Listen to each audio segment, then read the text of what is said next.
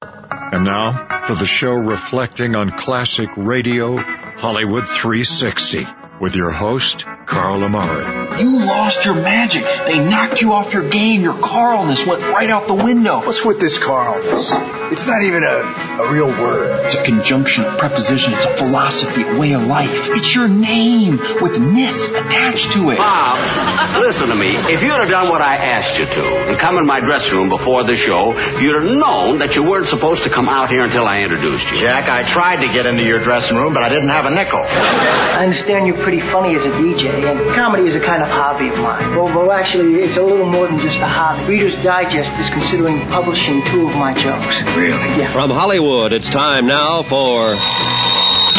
Johnny Dollar. Leave the gun. Take the cannoli. Quiet, numbskulls. I'm broadcasting. Hello, everyone. I'm Carl Amari, and this is Hollywood 360, the radio show that presents the best in classic radio. This hour on Hollywood 360, Wally Mayer stars as the reckless, red-headed Irish detective Michael Shane on the adventures of Michael Shane from 1945. Then it's part one of Fibber McGee and Molly starring Jim and Marion Jordan from 1940. With me to help present these classic radio shows is my co-host, Lisa Wolf, no E. No. What's up, Lisa? What's up, Carl? Yeah, what's happening? How Well, are you? How was I'm- your week? Week? Yeah. Oh boy, How was was your it week? a whole week? Well, I was out of town this week, so I Yeah, had a that's lot right. of fun. She was Spent some in New time York, I yeah. did. Yep. And then two guys tried to sell you tickets to a show that didn't exist. Yeah, I bought them. Yeah. I bought those tickets. and Two there- there street was uh, no con show. artists uh, Yeah. found Lisa. She, Yeah. you must have looked like a tourist. You I- must have been. I can't imagine Were you why. with Dan, your I husband? was. Okay, so these two con artists in New York went up to poor little Lisa Wolf, conned her out of sixty bucks. Yeah, it's true. Yeah, oh, you know, it man. was the Fourth of July. Maybe Yeah. we were all dressed for the Fourth of July, feeling good. Here's the first thing. Hey, we have two tickets to see Amy Schumer. They're only thirty dollars a piece. What were you thinking?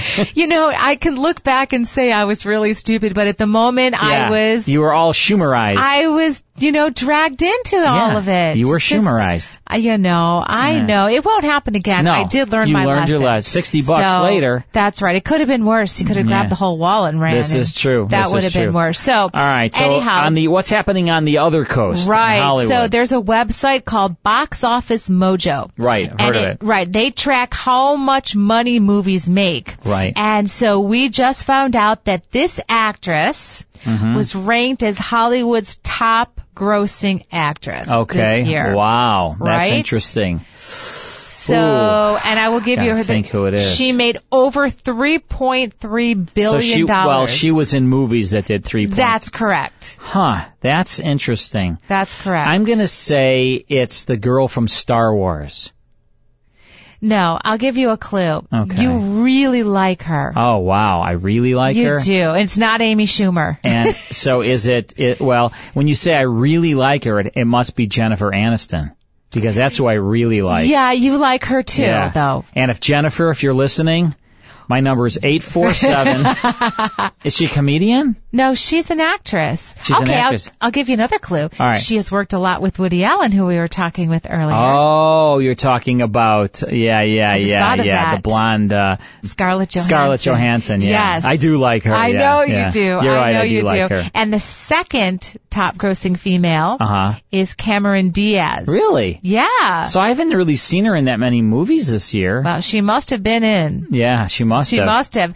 Um, but in the f- uh, the I'm, 1st I'm surprised it's not Natalie Portman because she was in the Star Wars. Yes. That did tons and tons of money. we should uh, check her well, out. see maybe what she Cameron wasn't. Diaz- Maybe she wasn't in this last Star Wars movie though. I don't know. I didn't see it, I didn't either. so maybe I'm I'm mistaken. But go ahead. But- but the first place overall is Yeah. an actor. Right, You know who it is? All time Leonardo DiCaprio. Four point nine billion dollars. oh, you're talking about like of all time or just in the last year? No, this is well, I don't know. It's ranked as Hollywood's top grossing oh, actress. okay. Um, so Or I would an say actor. actor of uh Tom Cruise. It's Harrison Ford. Oh, Harrison Ford. makes yeah. some sense, Well, he was yeah. just in the, the recent Star Wars. Exactly. You know, Harrison Ford. Oh, yeah. sure. He's great. Yeah, so a lot Yeah. of great, a lot of great people. You should join the club. Yeah, one of these days, uh, Right. When one of the, when Steven Spielberg discovers me, That's right. There us. we go. Yeah. Did you say us? I'll bring you along. All right. All right, it's time now for the adventures of Michael Shane. He was a reckless, red-headed Irishman. It was a popular, hard-boiled private eye created in the late 1930s by American crime novelist Brett Halliday. Mike blew into Miami just after World War II, making crime pay by fighting it with a license and an attitude. Like Mike Hammer and Philip Marlowe, Shane was a loner. In the first of the holiday novels, he's happily married, but suddenly his wife is tragically murdered, and that hits Mike hard. Grief stricken, Shane loses himself in the gumshoe grind, prowling the streets of Miami in search of criminals. A radio version of Mike's exploits debuted in the fall of 1944, starring Wally Mayer. By 1948, Jeff Chandler, radio's bashful biologist Philip Boynton, on Our Miss Brooks, was cast as Shane. In the early 1960s, NBC brought Michael Shane to television, starring Richard Denning in an hour long format that went up against CBS's The Twilight Zone. It lasted just 32 episodes, and I wonder why, because Twilight Zone kicked its butt. All right, it's time now for a radio episode of Michael Shane Detective. Let's go back to April 16th, 1945. This is called The Date at Cliff House or The Left Handed Clue, starring Wally Mayer. Here's part one of Michael Shane Detective.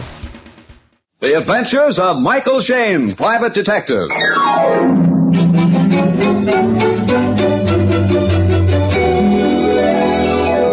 The people who make 76 gasoline and Triton motor oil, Union Oil Company, present The Adventures of Michael Shane, Private Detective, starring Wally Mayer and Kathy Lewis. Most private detectives, when they're called into a case by a wealthy patron, are ushered into the library or the gun room or the master's private den. Not so private detective Michael Shane and his attractive assistant Phyllis Knight.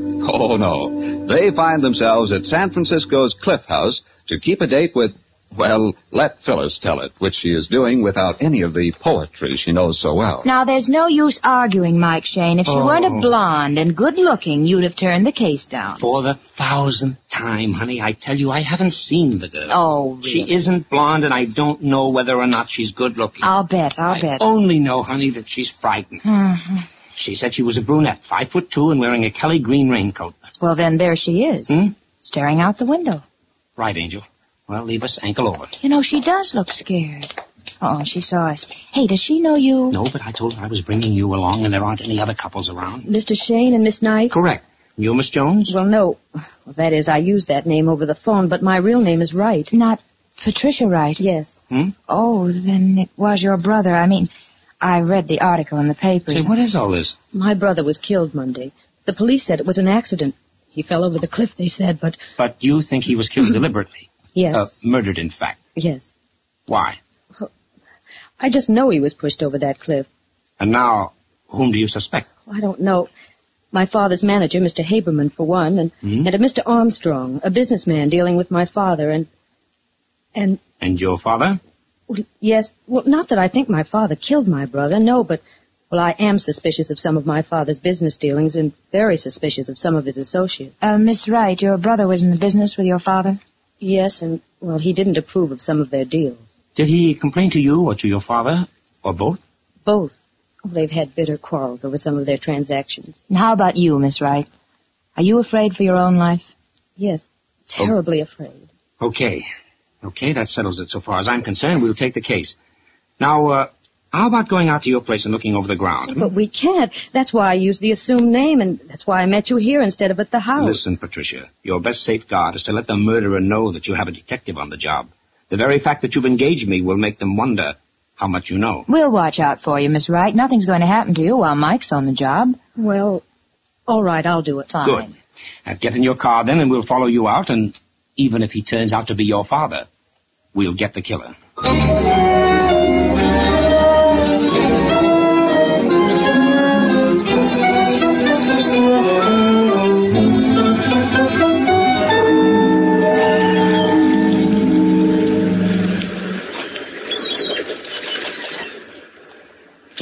It's over here, just by that white post. That's where he, he fell. Uh huh. Oh boy. Did they uh, did they take your brother's body away from the bottom of the cliff, or uh, bring it up here on ropes? They took it away from the bottom in a boat. I see. Was there much of a crowd here at the top? No. Why? Well, there are a lot of footprints here. The I'll ground see. is pretty well tramped down. But there weren't any people here at all. Why, this is private property. The murderer tramped the ground to confuse. Hey, wait a minute, What? What is it, Mike? honey. You see those marks? Yeah. Those marks were made by a dead man's heels as his body was dragged to the edge of the cliff and thrown over. And the killer hid behind the tree. Yes, and probably hit his victim with a rock. Yeah. Uh, Patricia, did your brother have a date with anyone the night he was killed? Yes, with Mr. Haberman, Daddy's partner. Mr. Haberman came out to the house at 8 o'clock. Hmm? Said that he'd made an appointment to meet my brother. At about 10 o'clock, he decided to go home. Just as he was leaving, the chauffeur came to the door and said that they'd found the body down on the rocks below the cliff. Was the chauffeur looking for your brother? No, we didn't know anything was wrong then. The chauffeur was out fishing and was just coming into the little cove when he saw a hat on the water. He turned the boat along the rocks and found my brother's body. The chauffeur is up at the house now? No, he left. He left. He left. What do you mean? Well, he'd been doing a lot of drinking, and my brother fired him about a week ago. Oh, fine. We seem to be turning up suspects wherever we move. Yeah, Uh, right, Angel. Well, Miss Patricia, will you get your father's manager and Mr. Armstrong up to the house right away? Use any excuse at all. I'll get Inspector Faraday to find the chauffeur, and we'll have a little quiz contest with Mike Shane as quizmaster.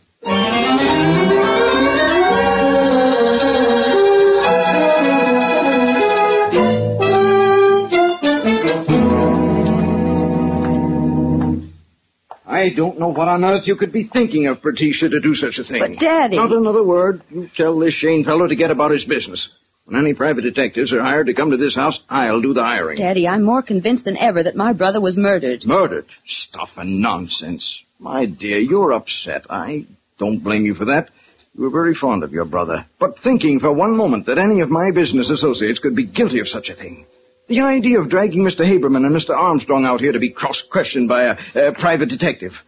Why, it isn't as if there was any suspicion about your brother's death. The police were satisfied it was an accident. I'm not satisfied, however, Mr. Wright. Who are you, sir? Michael Shane, private detective, and this is my assistant, Miss Knight. Hello, I'm very happy to meet you, Mr. Wright. I'm sorry I can't say the same. Hmm? I hate to appear impolite, but I must ask you to leave my house immediately. Well, let's go, Mike. We don't have to take this sort of thing from anybody. Uh, just a minute, Angel. well, really. Mr. Wright, I suppose you realize that by your attitude, you're casting a lot of unnecessary suspicion on yourself. Why, you impudent young whelp. If I were a younger man, I'd thrash you within an inch of your life, you, you... Will you leave quietly, or will I have to have you thrown out? Evidently, there's company at the door, and I'd much prefer not to have to introduce you. Pardon me, sir, but Mr. Faraday, Faraday? Detective Inspector Faraday, sir, with the chauffeur, sir. Hello, Mike. Phyllis. Hello, Inspector. Mr. Wright here was just about to order us thrown out. he won't have a private detective around the place. I see. Well, maybe he'll let you stay as my assistant. What on earth are you talking about? I'm talking about the fact that we're here to investigate the death of your son. I'd just as soon get on with the questioning if you haven't any objections. Will you have everybody come in here? Uh, Inspector, they're all out in the front hall. I Maybe don't it know would what be this just- is all about. I'm only the chauffeur. I haven't done anything. I'll sue you for arresting me. That's That's what I'll right. Be sure and do that. All right, into the front hall. do. Ridiculous thing ever. Well. Which one of you is Haberman? I'm Mr. Haberman. Why? And Armstrong, that's you, I suppose. Mm-hmm, correct. Now, I don't know much about this except what Mike told me over the phone, but I understand that you, Mr. Haberman, had an appointment with Mr. Wright Jr., the deceased, the evening he was killed. Yes, that is true. Uh, what was that meeting about? Well, I don't see that's any of your business. You can answer that question here and now or at headquarters later. Take your choice. Well, uh, it was a business matter. Don't answer him. But right, if I don't, he'll take me in and... uh, And he'll have to answer in the long run. It was uh, business, and young Mr. Wright was going to tell you that he wouldn't play along with the kind of deal you and his father were cooking up, correct? Well, that's putting it rather strongly. Hmm. He was a young fellow, too many idealistic ideas for the business world. I was quite certain I could straighten him out when we sat down and talked it over. And when he wouldn't listen, you threatened his life. Of course not. You didn't see him that night at all? No, I didn't. And you weren't anywhere near the top of the cliff between 8 and 10.30? I most certainly was not. Can you prove that? I can. I sat and talked with Mr. Haberman all evening. And Mr. Armstrong, I suppose you have an alibi too? Mm, Well, I don't know. I think I was at a picture show that night, but I wasn't keeping track of my movements. Uh, I wasn't anywhere near this house, though. Mm-hmm. Oh, Inspector. Yes, Mike. Come here. I think we ought to do some checking on the murdered man's papers. We might find something that would give us a lead. You're probably right, Mike. Okay, you can all go now. But don't leave the place. We may want to a few more answers before we leave. Uh, Miss Patricia. Yes, Inspector. Will you take us to your brother's room? We'll see what that leads us to.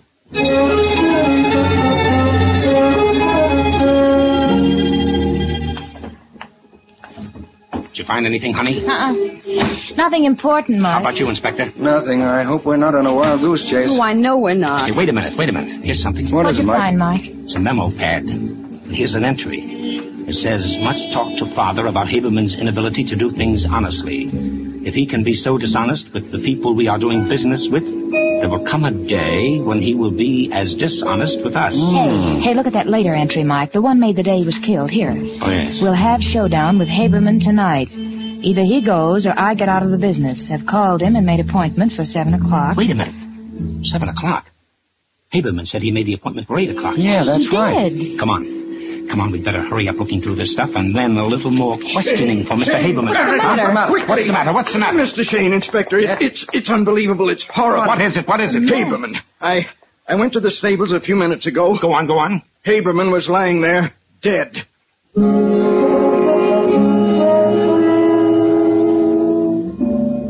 It is a few minutes later. Mike, Phyllis, and Inspector Faraday have reached the stables and stand looking down at Haberman's body. Now, how did it happen? Well, he just got too close to Prince, and Prince lashed out and kicked him. I found him lying here when I came by. Was anybody else around the stables? Yes, uh, Armstrong was here, and the groom and the gardener. Isn't it a bit odd that everyone should gather at the stables? No, I don't think so. Everybody's interested in the horses, especially Prince. Why, Prince? Well, I've warned them all to keep away from him. He's a killer. Why have you kept him then? Because I can handle him. So can the stable hands, and he's a very valuable horse. He just lashes out at strangers or people who don't talk to him as they approach him. Surely you don't think this is murder, too? Why, it's ridiculous. Nobody in their right mind can have any doubt as to how Haberman was killed. The mark of the horseshoe is as plain, too plain. Where you can see the curve of the shoe across his forehead. Perhaps I'm not in my right mind, Mr. Wright, but when two men engaged in the same business die within a few days of each other, I'm suspicious. You and me both, Mike. Mr. Wright, you just walked out from the house and found Haberman lying dead. Well, uh, more or less, I came out from the back of the house, saw that the upper half of the door to Prince's stall was unlatched. I came over to latch it and found Haberman. I couldn't see him lying on the ground from where I was because, as you can see, he was hidden by the waterfall. Yes, yes, I see. So, Inspector, depending on how you look at it, everybody has alibis or nobody has an alibi. You're right, Mike. They all have alibis if they're telling the truth. Well, I most certainly have. I was talking on the telephone from the time I left you until I came out here. The servant saw me in the hall when I was on the phone. Oh, yes, and the chauffeur and the stable boy Joe saw me at the back of the stables. I didn't even come around front until Wright called out. That's true. I'm his alibi and he's mine. So I'm afraid, Mr. Shane, you'll have to pin the guilt on the horse after all. Yeah, it looks that way, doesn't it? Oh, Mike, Yes, Inspector? how about running down to headquarters with me? Okay. But you're going to leave someone here. Well, I hardly think we need. Inspector, Inspector, for 24 hours, I'd like someone posted at the stables and at the west side of the house looking out toward the cliff. Yeah, but Mike. If only to guarantee the safety of Miss Wright. Okay, Mike. I'll leave the sergeant and one man. Will that satisfy you? Excellent, Inspector, excellent. And now I'm quite ready to accompany you to headquarters.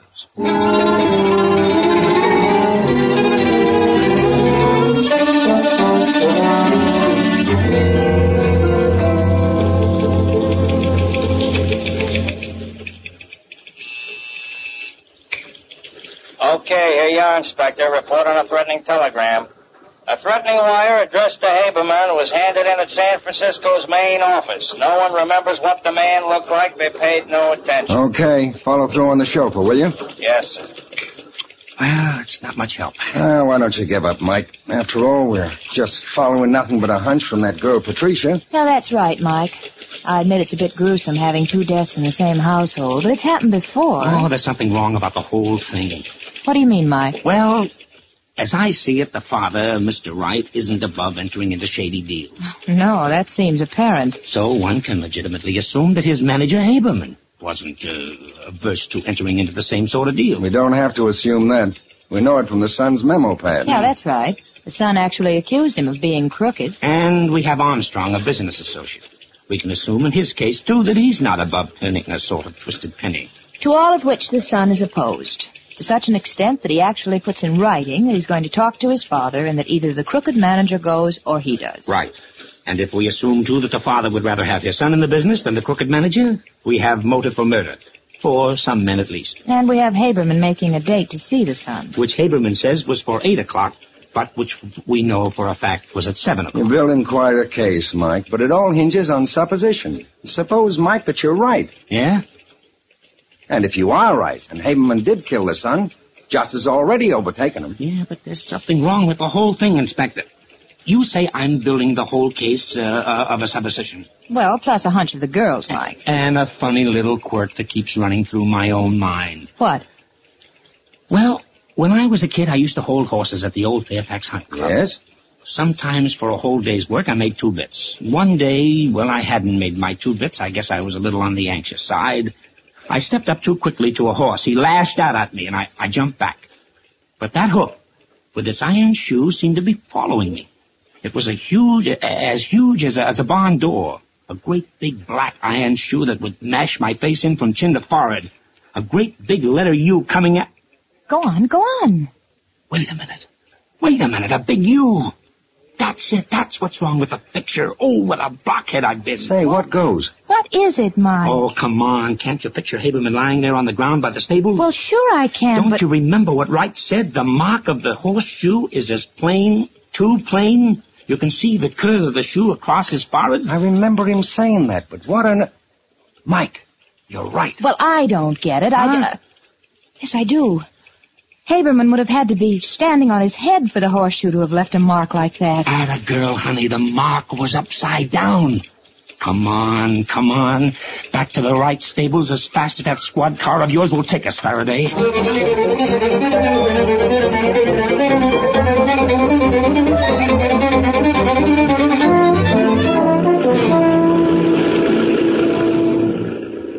Go right back to the stables, Inspector. We can park there. Right, Mike. I'm going to follow my hunch as long as I'm in the mood. What do you mean, Hunch? If I were a killer and had killed a man at the stables. Yes? And I was so certain that everybody would think it was an accident, and so nobody would even think of looking for a weapon. Yeah, yeah.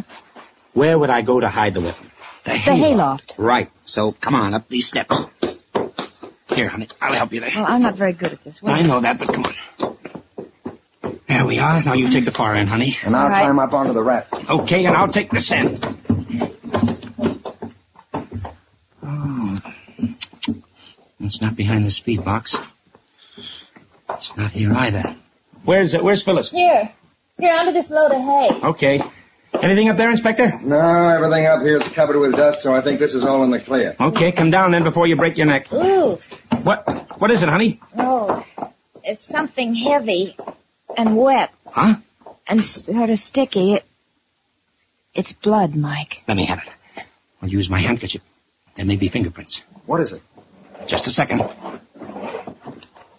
Oh, Ye gods. Look, Inspector. A heavy piece of timber. Oh, but with a horseshoe nailed to the flat side. Upside down. Okay. Okay, let's keep our find a secret and continue our quizzing.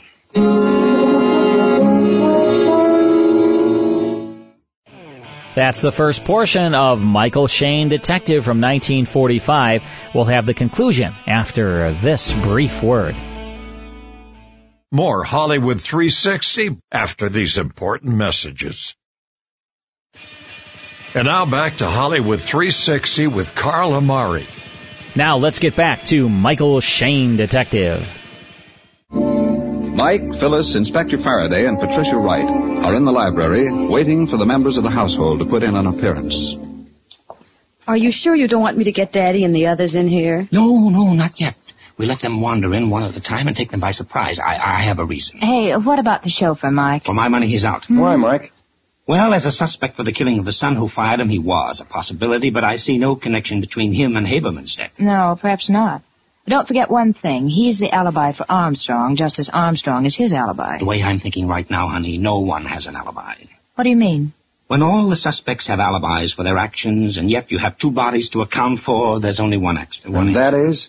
Someone or all of them are lying. And the alibis mean nothing, so just ignore them. Mike, sh- somebody's coming. That's right. Oh, there you are, Pat. What? Oh, I, I thought you'd all gone back to the city. We did, sir, but we have a few more questions we'd like answered. If you don't mind my saying so, I, I think you're not quite bright. Hmm? Meaning what, Mr. Wright? Meaning that you're all following a completely senseless theory, trying to find clues to a murder when no murder has been committed. To everyone but you, it's obvious that Mr. Haberman had been kicked by Prince. Suppose we just skip that for a moment, huh?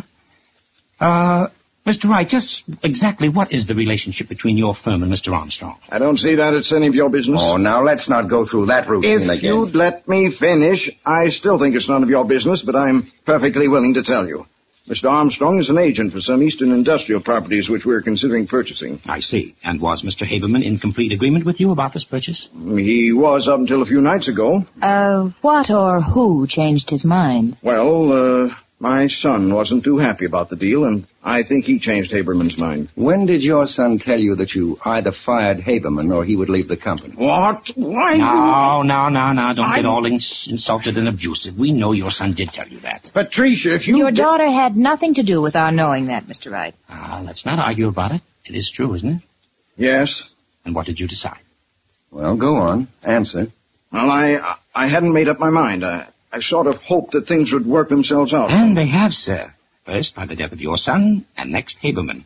Both troublesome elements removed within a week. Surely you don't. You can't think that I'd connive in the death of my own son. Patricia, you. Yes, Father. You don't believe that I had anything to do with. No, Dad. And I don't either. Nor do Miss Knight and Inspector Faraday. Well, I.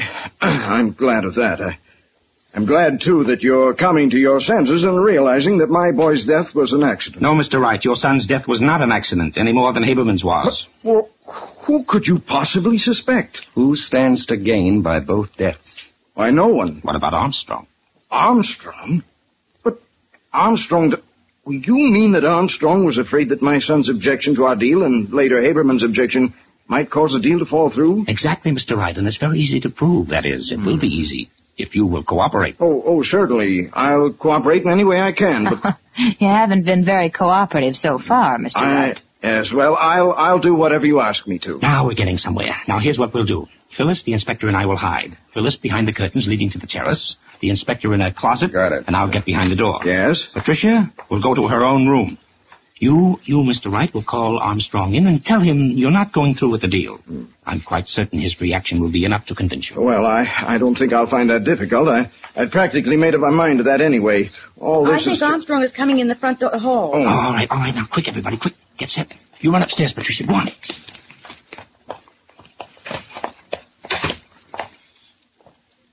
Okay, Wright. Call him in. Uh, oh, uh, that you, Armstrong? Yes. Did you want me? Uh, yes, yes, I... I think in spite of all the tragedy around here that we ought to arrive at some definite conclusion about this transaction. Well, I suppose you're right.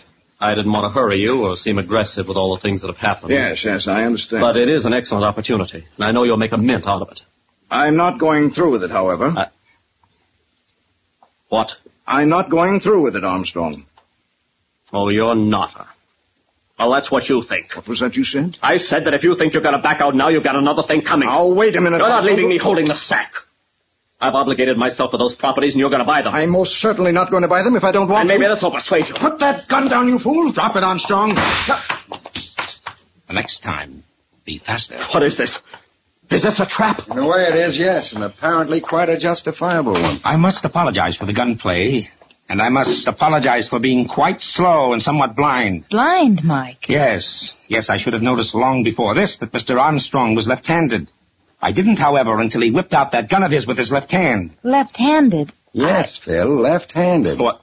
What does that matter? I, I've been left-handed all my life. Yes, Armstrong, left-handed. I think you can produce the evidence now, Inspector. Right, Mike. Did you ever see that weapon before, Armstrong? Where did you find it? In the hayloft. That's where you hid it, isn't it, Armstrong? Okay, Inspector, I don't think we'll get any more argument out of him. You ready, Armstrong? Yes.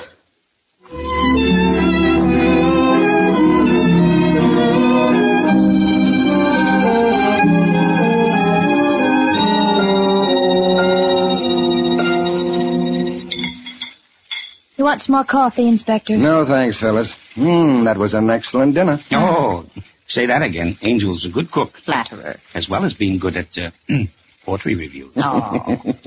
Say that left-handed business. I've been turning it over and over in my mind. I don't see what on earth Armstrong's being left-handed had to do with the case at all. Hmm? Well, I thought perhaps his being left-handed was, well, responsible for him nailing the horseshoe on the club the wrong way. Oh, no, Angel. No. That was just the inevitable slip that the murderer makes. Well, then what was the left-handed clue? When I remarked on Armstrong's being left-handed, you repeated it after me, remember? Yeah, sure. I... I caught the look in Mike's eye and repeated it after you. Well, yes, I remember that too. It impressed me, but I didn't catch on. Ah, then it impressed Armstrong too, and he didn't catch on. He didn't know why or what we had in mind, and the inspector and I didn't give him time to find out. We played cat and mouse with him. Armstrong thought that his being left-handed was a clue. He couldn't figure out what it was, but our tone of voice convinced him that we had him dead to rights, and well, well, he broke down. Smarty. Hmm? It was nothing but playing up a guilty conscience. right, Angel. One of the best weapons a private detective has. So let it be a lesson to you there, darling. And don't try holding out anything on your old man, Mike Shane. Or your good old conscience will get you.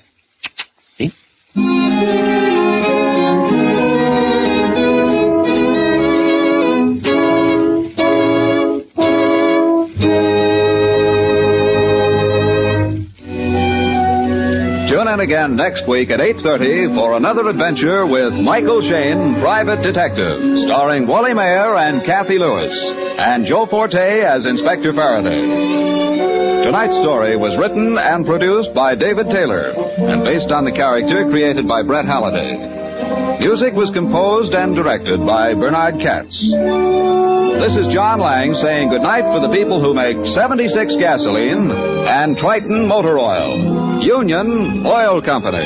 This is the Mutual Don Lee Broadcasting System. And that's Michael Shane Detective from April 16, 1945, with the date at Cliff House or The Left Handed Clue, starring Wally Mayer. Also in the cast, Kathy Lewis and Joe Forte. John Lang doing the announcing, sponsored by Union Oil, as heard on the Mutual Broadcasting System. Hope you enjoyed that. Want to remind all of our listeners that this radio show has a Facebook page. Just go to Facebook and search for Hollywood 360 Radio, right, Lisa? Right, Carl. That's all you got to do. Yeah, maybe you should do that Simple. sometime. Check it nah, out. I don't want anything to do with social media or any of that kind of You stuff. just don't want to be social. no, I, antisocial, I'm just gonna Carl. be like this grubby guy in my little cave with my Like the- old time radio shows. You know that book, The Worst Yeah. Person in the World? Yeah, You I just know want that to be, you know, the, I, someone just bring me food and put it underneath the the, the, The door, door and the and I'm slot. just like listening to my radio shows. That's all I want to do. book? You're That's going to what end I- up like that. too. I can see it now. I'm just gonna say that's it. Give me all my, give me all 100,000 of my classic radio shows, and leave me alone. And, just just bring me a pizza once a day. You know, I tell and you, not that oatmeal in the far morning. off. I just have my radio shows, maybe a little TV, uh, yeah, And a little radio. You know, give me a, And a lot of newspaper radio. once in a while, and then just don't bother me.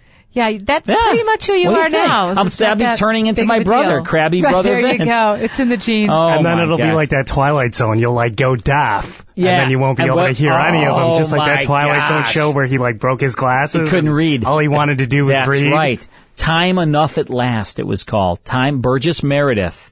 And he was, he loved to read. It's all he wanted to do. And then there was a nuclear holocaust and all that was left was him and a library, right? And he was so happy and then he trips and he breaks his glasses and he can never read any of the books. Oh man. That's me. Right. I'll Yes. go deaf and never listen Exactly. to Oh my God. That would do. Oh boy. That's scary. Okay. This whole conversation. Gosh, I'm a little freaked out now. All right, let's listen to Fibber McGee and Molly. That'll calm me down. Fibber McGee and Molly is a nice, calm, funny radio show. Let's go back to a broadcast date of January 2nd, 1940. On this show, McGee builds a doghouse with the help of Gildersleeve. I think you'll like this. Here's part one of Fibber McGee and Molly. Hi, folks. The program originally canceled for this time will now be heard. And here it is, the Johnson Wax program with Fibber McGee and Molly. The makers of Johnson's Wax and Johnson's Self-Polishing Glow Coat present Marion and Jim Jordan as Fibber McGee and Molly with Jimmy Shields and Billy Mills Orchestra.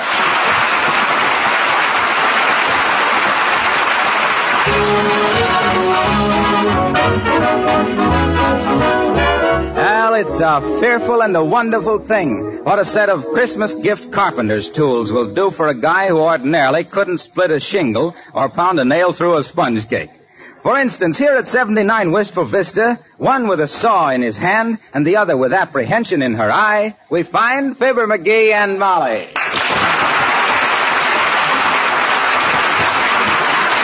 Oh boy, oh boy, this is a wonderful set of tools you give me for Christmas, Molly. I'm just itching to fix something. Well, just scratch yourself and put that saw away. Hey, Molly, ain't that dining room table a little wobbly? Ain't one leg shorter than the others? no, dearie, no, no. It's all right. It looks to me It's like- wonderful. Perfectly solid. But that leg I there- never saw a table this substantial. Yeah, but look, Just forget it, dearie. Shucks. I bet if I sawed the three other legs off even, it'd take the wobble out of it. Now, please, McGee. You tried that once with a coffee table, remember? I did? Yes, and the legs got shorter and shorter till we had to use it for a serving tray. Shucks, what'd you give me the tools for if you don't want me to use them? Like giving a kid a new drum and then telling him to be quiet because Papa's got a headache. Yes. Well, for heaven's sakes, you don't have to fix things, do you? Why don't you make something? Well, what'll I make? Make a bookcase. Make anything. Build a doghouse. Oh, dog houses. That- that- That's kid stuff. I should waste those wonderful tools on a mutt mansion. McGee, stop that. Huh? You're making big dents in that chair. Well, this arm is loose. I was just hammering it tight. You see how it is now? You couldn't pull it loose with a tin. Now you see what you did?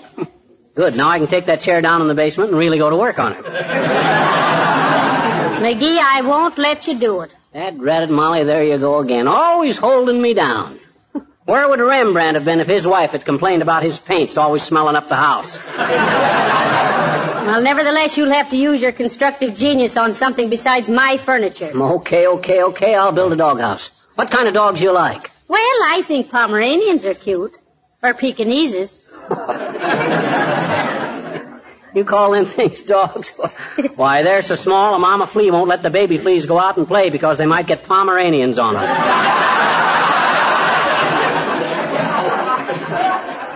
I like a man's dog.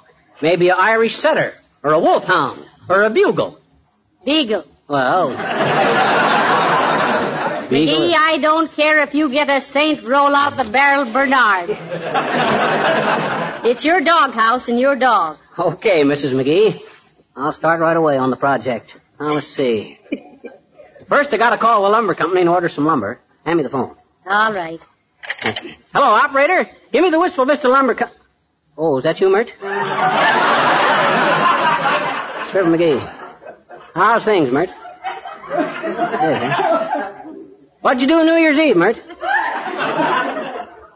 Oh, now, Mert, you didn't really. Heavenly days. Now what? What say, Mert? All drunk, eh? What? The neighbors called the police. Oh, boy, oh, boy, oh, boy, oh, boy. Disgraceful. What do you know about that, Molly? They were going to have a party at Mert's house, but they found the root beer was all drunk.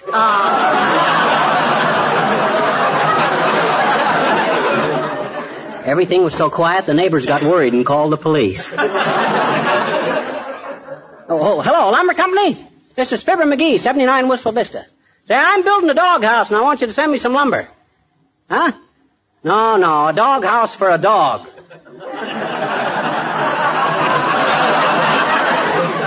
yeah, get it right out here, will you? Okay, Bloom. Thanks. Well, thank goodness you're really going to do something constructive. I'll say I am. This is going to be the doghouse of doghouses. A canine Taj Mahal. I'm going to build it with a guest room in case Glowcoat wants to have a friend over for the weekend. Glowcoat. Yeah, that's what I'm going to call our dog, Glowcoat. So he won't scratch. I hate a mutt that has to keep rubbing and buffing himself all the time. now let's see, where'd I put that stuff? Come in. Oh, hello there, little girl. Hi, mister. What you doing? Who, me? Well, who'd you think, Pinocchio? Don't be so impertinent. well, gee, uh, hmm? I says, don't be so fresh. Mm, you said impertinent first. Now, so what? What's the difference? Well, you'd sound awful silly, I bet you, if you asked the grocery man for a dozen impertinent eggs. There, there. That's kind of far-fetched, sis. Not from our grocery, it's right around the corner. hey, where'd you get the tools, mister? Where'd you get 'em? hmm? Santa Claus brung 'em. hmm? oh, Now, listen, sis, I- I'm very busy today. What was it you wanted? yeah. You want to buy a poem? A poem. Who wrote it? I did, I bet you. I write dandy poetry. You mean poetry, not poultry. What's the difference? Well, you'd know if you ever tried to fricassee a sonnet.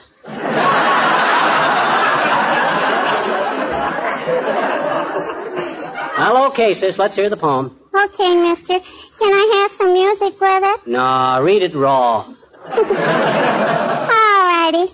Title. Mm-hmm. My New Year resolution. Right. When every New Year comes around, folks say I always can be found with pen and paper on the table, making up some peachy resolutions the very best that I'm ever able. Hey, you got a got a kind of a poetic Charlie horse in that last line, sis. it sort of limps. Don't be impertinent. to continue, I write down ten things I must do to start the year all bright and new. Then tear them up as is my custom, 'cause I know darn well I'm gonna bust them. the end. You wanna buy it, mister? No. Okay, I'll give it to you. Here. Go on, mister. Now, here's where I'm going to build a doghouse, right here at the corner of the garage. Oh, see? yeah. I'm going to build it with a big living room, a sleeping room, a dining room. A dining room for a dog? Certainly, and he's going to get plenty to eat, too. You know the old saying, it takes a heap of liver to make a dog a home. Don't you get it, Molly? It takes a heap of liver Ah. Ain't to... funny, McGee. Oh, Dumb animals, dumb jokes. Let's see. Here, take one end of this tape, Molly. Whoopee! Happy New Year, everybody! Yippee! Same to you, Grandma, but ain't you a little late? This is the 2nd of January. So what, Sonny? Better late than sober is what I always say. Whoopee! What do you always say? I always say age before beauty, but you're the first one I ever seen that got it that way. Ah, that was a snappy one, Skippy. Yeah, I'm thumping them in there tonight. Oh, boy. Here's a toast to New Year. Friends, may all... Hey, look out, Grandma. Look. Your cigarette. It's burning. What, what's that? Oh, ouch. Doggone it, I burnt the toast. Oh, well. Happy New Year, everybody. Woo-hoo!